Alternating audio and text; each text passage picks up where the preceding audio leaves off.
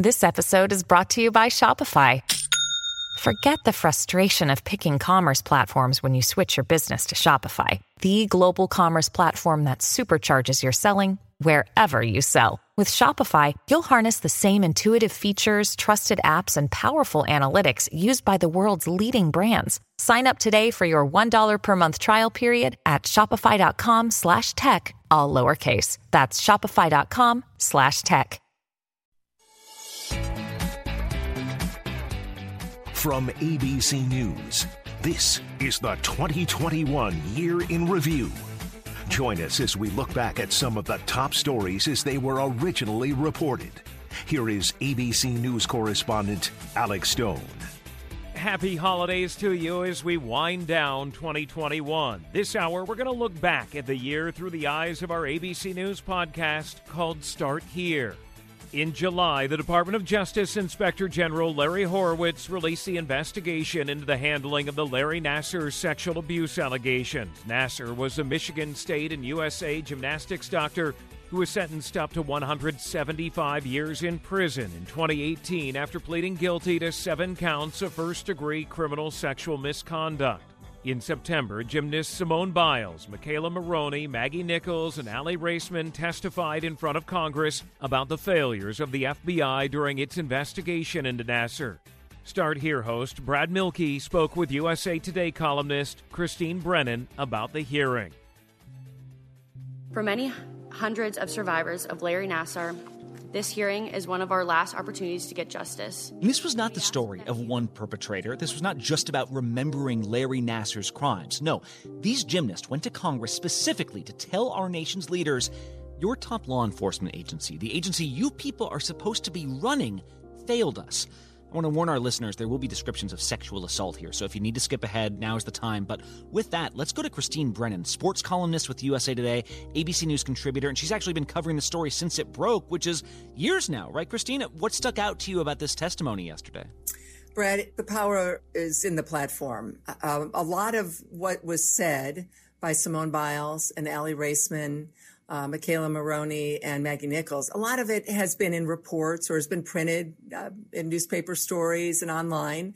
Uh, it, some of it was new, but a lot of it wasn't. I've had to be taken in an ambulance because I pass out and I'm, I'm so sick from just the trauma.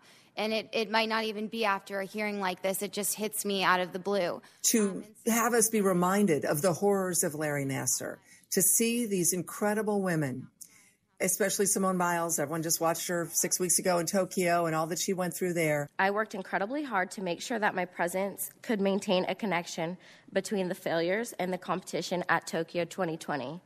That has proven to be exceptionally difficult burden for me to carry it is a reminder uh, that that this never goes away, never goes away for them, and though it, and that means it shouldn't ever go away for us. And the survivors of Larry Nassar have a right to know why their well-being was placed in the jeopardy by these individuals who chose not to do their jobs. To date, no one from the FBI, the U.S. OPC, or USAG has faced federal charges other than Larry Nassar. Hey, and can you help us understand then the, the allegations that these young women, not just of Nassar, but but of law enforcement, of the FBI, what are they saying? Right. The FBI knew basically in the summer of 2015. Uh, the USA Gymnastics had done an investigation, went to the FBI office in Indianapolis, that's where USA Gymnastics headquarters are, and, and reported it. USA Gymnastics officials described graphic information that had been provided by Ms. Maroney, Ms. Nichols, and Ms. Raisman and informed the FBI that all three athletes were available to be interviewed. However, it wasn't until six weeks later, on September 2nd, that the Indianapolis office interviewed Ms. Maroney by telephone, as you heard, and neither Ms. Nichols nor Ms. Raisman were ever interviewed by that office. I then told the FBI about Tokyo the day he gave me a sleeping pill for the plane ride to then work on me later that night. That evening, I was naked, completely alone with him on top of me, molesting me for hours. This is the most sensitive conversation you could ever have. She's obviously a young woman. She's talking to a man. That point was made about why aren't women interviewing these women? I began crying at the memory over the phone, and there was just dead silence. I was so shocked at the agent's silence and disregard for my trauma. After that minute of silence, he asked, Is that all? What happened instead?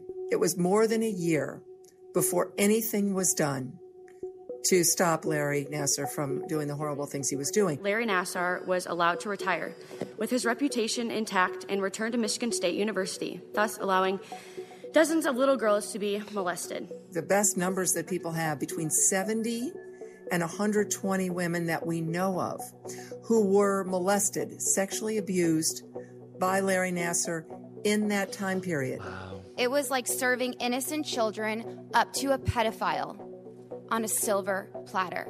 Those women would not have been victims of Larry Nassar if the FBI had done the most simple and basic thing make a phone call, get the word to Michigan to stop this man or at least to look into him and see what's going on. I am tired of waiting for people to do the right thing because my abuse was enough and we deserve justice. That uh, FBI agent was fired just last week. Again, we're talking about 2015, 2016, 2017. He was fired last week. Oh, wow. How in the world did he last that long? And uh, of course, what uh, what the women, uh, the gymnasts, and some of the senators are asking for charges to be filed. Uh, it's just another one of the egregious uh, headlines in a story absolutely full of them. And it disgusts me that we are still fighting for the most basic answers and accountability over six years later. On behalf of the entire FBI, uh, I want to begin by saying to the brave women who testified here this morning Ms. Biles, Ms. Maroney, Ms. Nichols, and Ms. Raisman, and I gather there were some others uh, here today who were among the many who Nassar hurt. I'm deeply and, and profoundly sorry to each and every one of you. We have, you know, people who've covered the Justice Department their entire career, right? They, they cover the FBI, they've got sources within the FBI. Several of these reporters told us they were shocked how strongly FBI Director Christopher Wray reacted to all this, that he seemed to have this visceral reaction to hearing these stories. I'm wondering if you think that makes a difference down the road. That's a good question. You know, I'm a sports journalist, so I'll kind of stick to sports, but I agree completely with you that he was uh, he was sounded like he was struck uh, to his core about this. When I received the Inspector General's report and saw that the supervisory special agent in Indianapolis had failed to carry out even the most basic parts of the job, I immediately made sure he was no longer performing the functions of a special agent. And I can now tell you that that individual no longer works for the FBI in any capacity.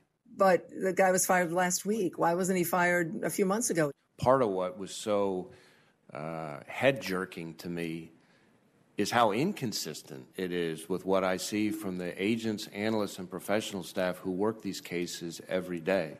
Well, uh, wow. If it was that unusual, I mean, we're talking about big name Olympic stars, and they still blew it. How often do they ignore or, you know, file away to somewhere your average young person who's who's not a big name. I've watched multiple high ranking officials at USAG, USOPC, and FBI resign or retire without explanation of how they may have contributed to the problem. I hope there is action. I have no idea what it would be, but uh, I do know, I'm guessing that this is not the last we have seen of Aly Raisman and Simone Biles. A message needs to be sent. If you allow a predator to harm children, the consequences will be swift and severe. Enough is enough. Wow, and to put that all in context with Simone Biles, who earlier this summer was essentially accused by some of not being enough of a team player. Imagine her looking around at the U.S. Olympic Committee, looking around at her country, wondering, where were you all when I needed you? All right, Christine Brennan with USA Today. Thank you so much. Well, thank you very much, Brad. My pleasure. In 2021, Asian Americans said they feared for their safety. From California to New York, attacks on Asian Americans were caught on video, seemingly unprovoked. Often elderly Asian Americans were attacked while going about their daily lives. There was debate about the reason behind it, whether it was fallout over anti Asian rhetoric linked to the coronavirus or something else. The group Stop AAPI Hate reported from March of 2020 to September of this year there were over 10,000 hate incidents against Asian American and Pacific Islanders in the U.S. Here again is Brad Mielke. We've told you about the sharp rise in violent attacks recently against Asian Americans. Well, since then, we have witnessed more. The guy just peeked out of the coffee shop and he goes, I'll F you up. And then all of a sudden, um, he comes out and tosses like a, a box of uh, spoons at her. On Friday, police arrested a man for attacking a woman in Queens, New York. Apparently, this 52 year old woman asked a guy a question about the line in front of a bakery. He started throwing things at her and then shoved her into a newspaper rack so hard that she passed out and needed to get stitches. The woman happened to be a family friend of the actress Olivia Munn. Her post about it went viral. But this is just one of many attacks. And when we talk about hate crimes in this country, the majority of them are committed by white people. The most common victims are African American and Jewish people. But do authorities respond differently when it's not in that same mold? And does it complicate how we think about these crimes? I want to turn to ABC's Juju Chang, the co anchor of Nightline, because Juju, when we were seeing these videos, particularly in the Bay Area, you could see lots of media, even a lot of authorities, just struggling with the question of how to address race because several of these attacks on Asian Americans were committed by black perpetrators. I think the suspect in Queens appeared to be Latino or maybe a white guy. And you've been examining whether that's relevant, but even more importantly, how hate crimes and racial violence are addressed in situations like this. Absolutely. And I think what these videos trigger is some of the long standing tensions between the African American community and the Asian community.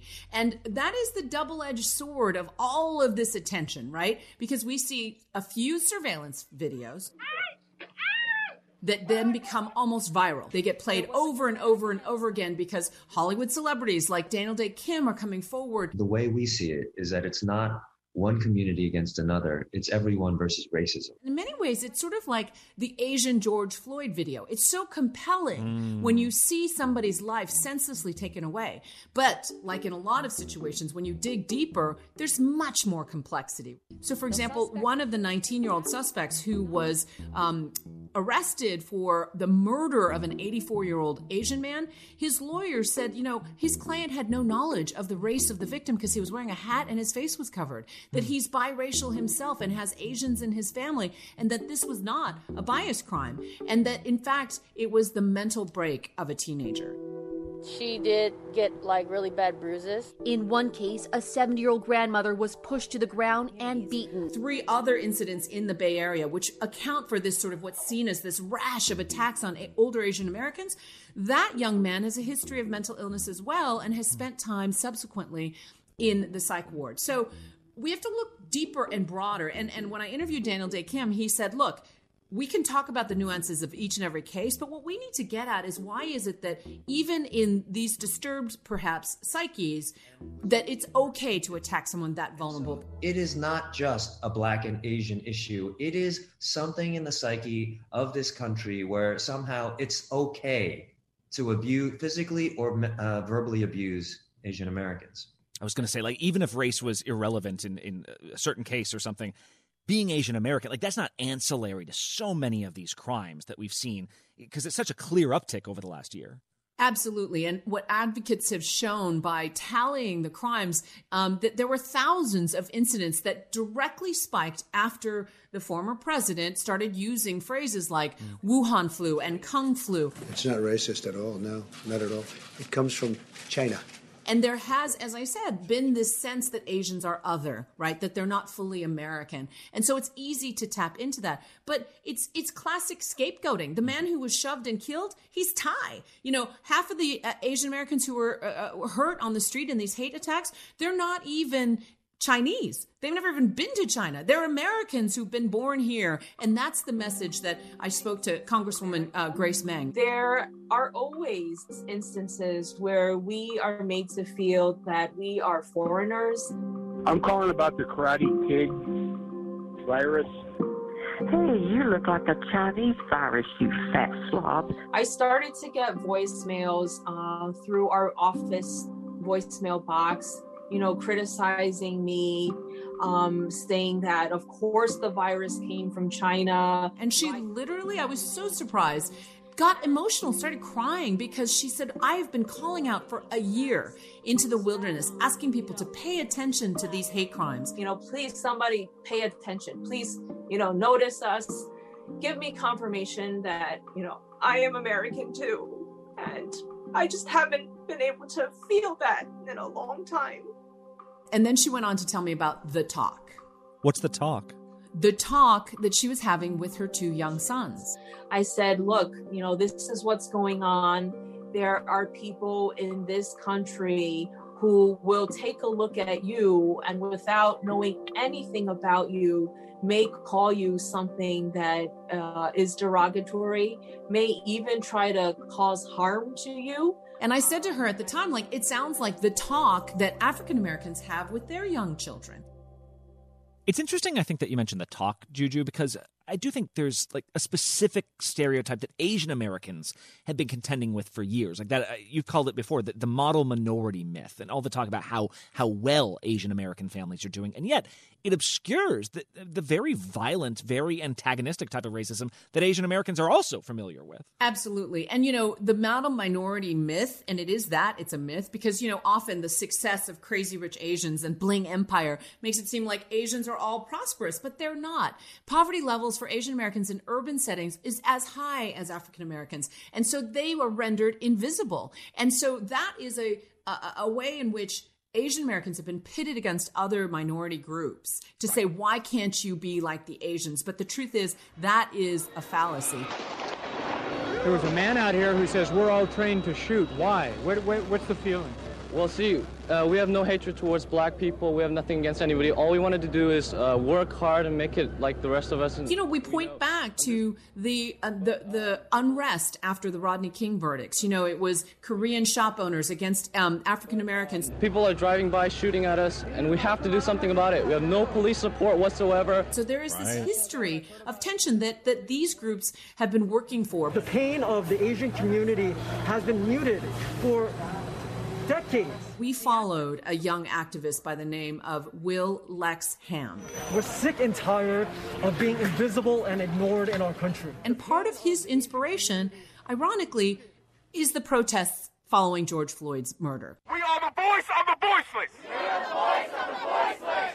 We will not go away. We will not go away. It is a racial awakening for Asian Americans as well. And when I talked to Daniel Dae Kim, he said, I was out on the streets protesting and saw so many Asian Americans out there too protesting for Black lives. And that this is the time for us to unite as, as people of color, as people who have been seen as other or, you know, had uh, racial injustice visited upon us, to find our new political voice and now call for full racial healing.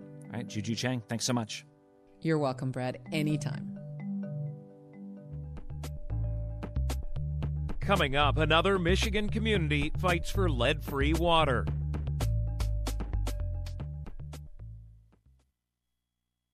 This episode is brought to you by La Quinta by Wyndham.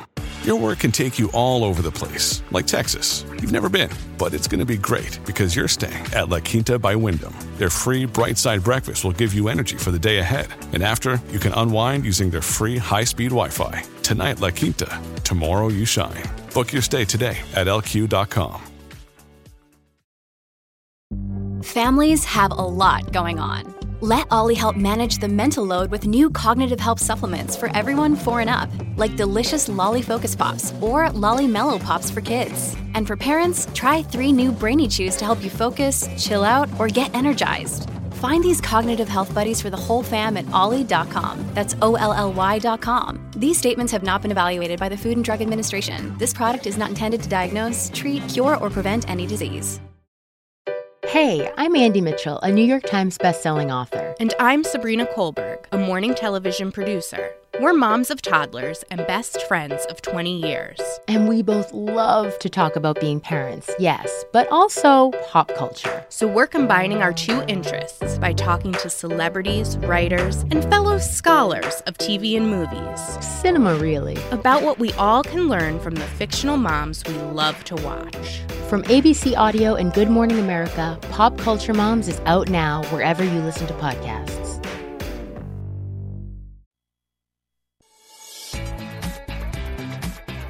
Welcome back to the 2021 Year in Review from ABC News. Join us as we look back at some of the top stories as they were originally reported. Once again, here is ABC News correspondent Alex Stone. Welcome back. When you think of a lead water crisis in Michigan, Flint probably first comes to mind. But another town, Benton Harbor, has faced the same crisis for a few years. This October, Benton Harbor's disaster reached a new level with Michigan officials handing out cases of water due to elevated levels of lead. Brad spoke with local activist Reverend Edward Pinkney about the crisis. When did you notice a change in the water? Like, was there a, a day? Oh, this started in 2018. One of my good friends, she's a member of the Benton Harbor Community Water Council and her daughter came in from Texas, and she wanted to take a bath. And when she uh, started to she run the water, she noticed that the water was was yellow. Hmm. So she asked her mom how long the water been like this. She said it's been like this for over a year. So she called me, and I told her to take two jugs down to City Hall and show the commission and the mayor that you know the water and the, the coloration of the water and everything else. When she took it down there, he refused to even look at it, hmm. saying that the water is good. The water is good. That's what his message was. You know, I don't know where you got that from. The water is good. And then she brought it to me, and I sent it out to the University of Michigan Biological Lab, and it came back over 300 parts per billion. Yeah, and the numbers are important here, right? Because the state health department has said if the lead is over 15 parts per billion in your water, that's when they want to take action. You're saying this was 300 parts per billion, not 15, 300. So is this a citywide thing? Like your house right now, is it that same yellow color? First thing in the morning, most likely you're going to get yellow water. Hmm. Okay. But here's, here's what they tell you here let the water run for five to 10 minutes before you do anything. And it could go as high as 15 to 20 minutes of running the water. And can you imagine the, the water bill behind this. Can you imagine that? When are we going to get it fixed? How long will it take? What can I do with water? It is the lead pipes. That is the issue here. The lead it has built up inside the lead pipes, and, and now it's coming into the faucet, into your drinking water every time you turn the faucet on. Here's what I want, Don. You know, I want them to bring in the Army engineers. I, I think the level of concentration should be on removing the pipes immediately. But, but, just so I'm clear, Reverend, and I think this is where some of the biggest arguments have come from is how can you tell that this is a citywide problem and not a household problem? Because they've been testing these houses for three years now. This year, they've counted 11 homes, I'm reading, where levels are over that action threshold. So, are you really going to change out all the pipes in town because of 11 houses? Would that be the responsible thing here? Well, here's the problem with that. Um, we only tested 63 homes at first and found 11 homes that had above the 15 action level. We also had maybe 20 to 25 homes that was below. No amount of lead is safe. Um, and that's why we've got to get the lead service lines out of the system. Lead is, is a silent killer. It may not kill you today, it may just give you kidney disease or liver disease or brain damage. That's what lead does. Well, and we've seen this issue in bigger cities, right? Benton Harbor, just 10,000 people. Benton Harbor's also 80% black, right? I'm wondering if you think that plays into how this has been handled, why you're not getting the answers that you want. Envi- environmental racism is, is, is, is the answer. There's there's no way around it. Hmm. And and if there was a, a, a white woman with a little baby in her arms, get on TV and start crying, they would send the Pentagon out here, the Pentagon, they would send FEMA, they would send the army out here. They would immediately jump on this. But it's a black city. And you even got your elected officials basically not knowing, they, don't, they do not have the wisdom, the knowledge to understand what lead is. And they will say, they will try to downplay it like it's not a big thing. This is a major thing.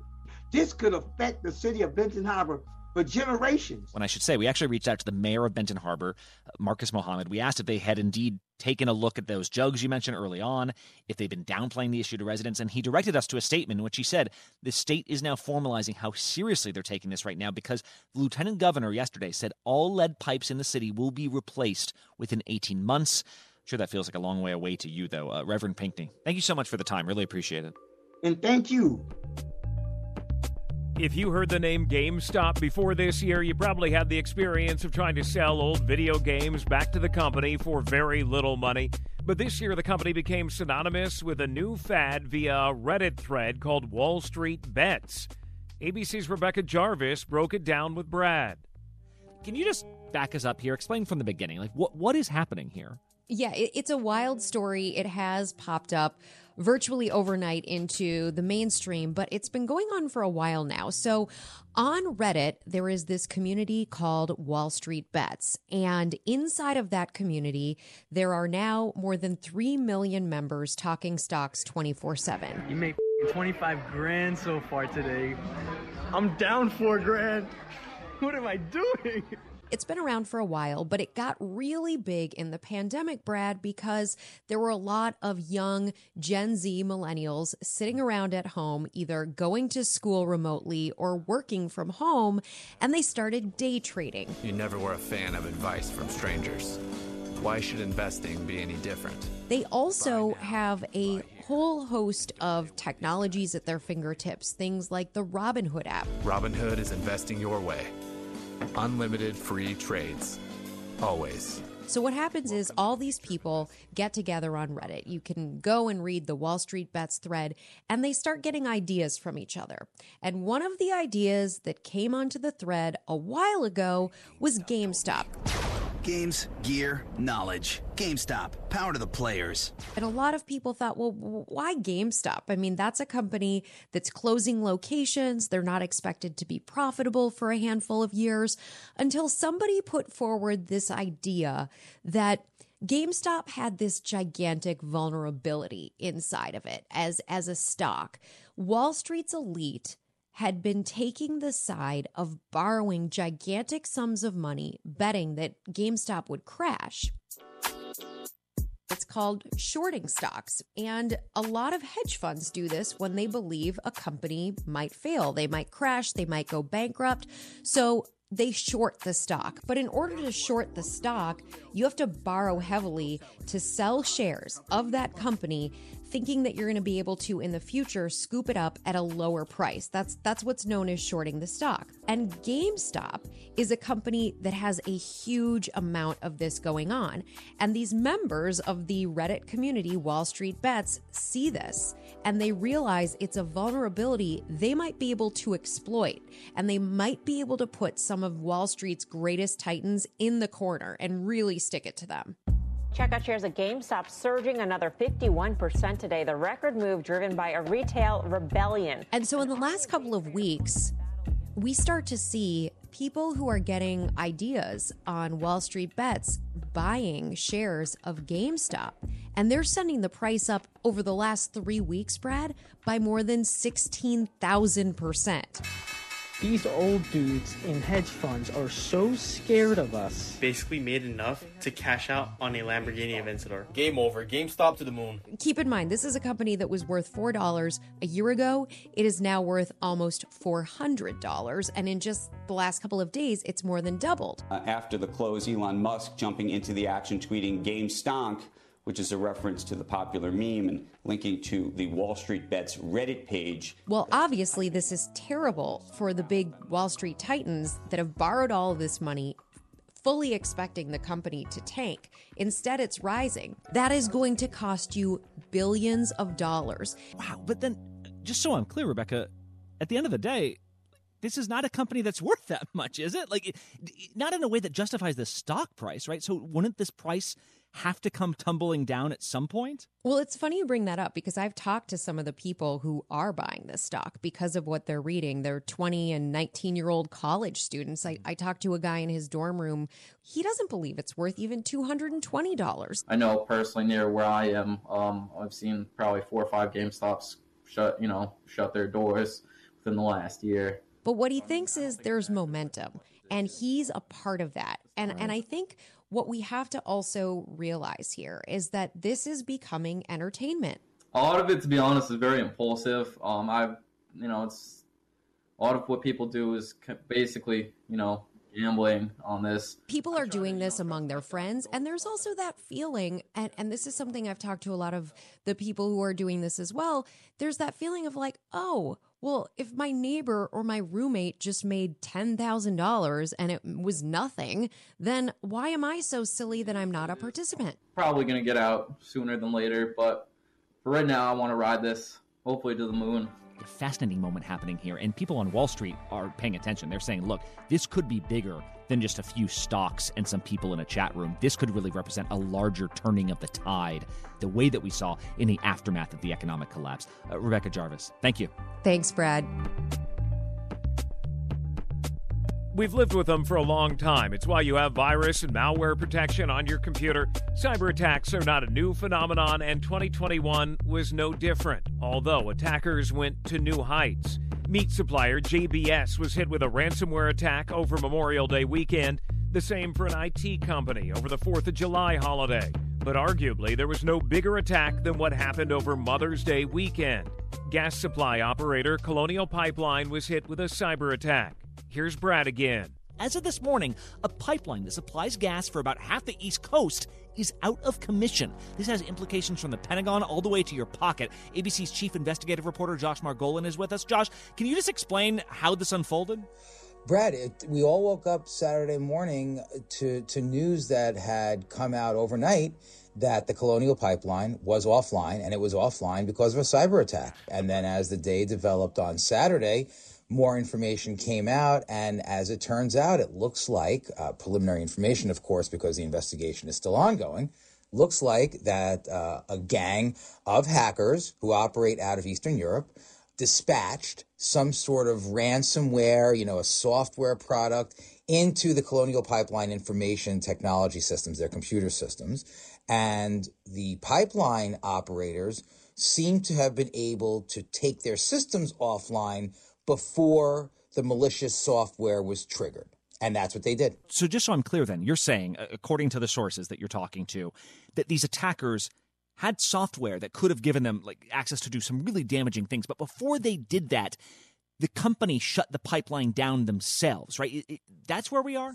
Right. Well, actually, it, it ironically, it's almost a good news story because what happened here is the attack was detected before the malicious software could be triggered. The pipeline took everything offline so they could immediately do this gargantuan cybersecurity effort to see what was the breach, how serious was it, because the fear is that if their system stayed online, that the, the trigger mechanism in the software could have been set off and kind of like a time bomb that something could happen. Because the question is, okay, fine hey, they turned off the switch, they fixed the problem, why not turn the switch back on? Well, obviously, it's more complicated than that when you're running a colossal fuel pipeline. They need to get into all of the software, all of the systems, and see what was the damage because there could be some sort of a time bomb mm. lurking inside the software. How big of a deal is this compared to other attacks? I mean, we've seen ransomware attacks, which makes you think like, oh, it's fifty bucks to get back into your email. This like, where does this rank compared to things that national security experts have been warning you about? This happens to be very, very big. Now to that massive cyber attack targeting the government's top agencies, dozens of U.S. networks breached, including Treasury, State, Homeland Security, and the Department of Energy. The concern here, Brad, is that these are getting bigger and that there are likely, according to federal experts, there are likely more of these to come. But just think about it. Everything is now digitized. Authorities in Florida are revealing a dangerous cyber attack. A hacker attempting to poison a town's water supply. Someone remotely accessed the computer system that he was monitoring. It's not just that somebody has some unpleasant emails with secret information. Everything is run by cyber. You've heard the phrase Internet of Things. That refers to the fact that even your toaster oven at home is working on, on digital technology. Imagine how dangerous it could be because your nuclear plant is running on digital technology. So, bottom line is does it really matter how many ships and soldiers you have if if the nation's national security can be compromised Mm. because of a bunch of hackers in Eastern Europe? Josh Margolin. Thanks. Hey, thanks, Brett. And that was 2021 as reported by our ABC Daily podcast Start Here. The 2021 year in review was produced by Leighton Schneider. I'm Alex Stone, ABC News, wishing you and your family the very best during this holiday season. This has been a special presentation from ABC News. People who disappear without a trace. Where is she? The most notorious murder cases in New York. Pure evil. And the most devious killers. There's a Hannibal Lecter feel to him. For chilling true crime stories, follow the True Crime NYC podcast wherever you listen.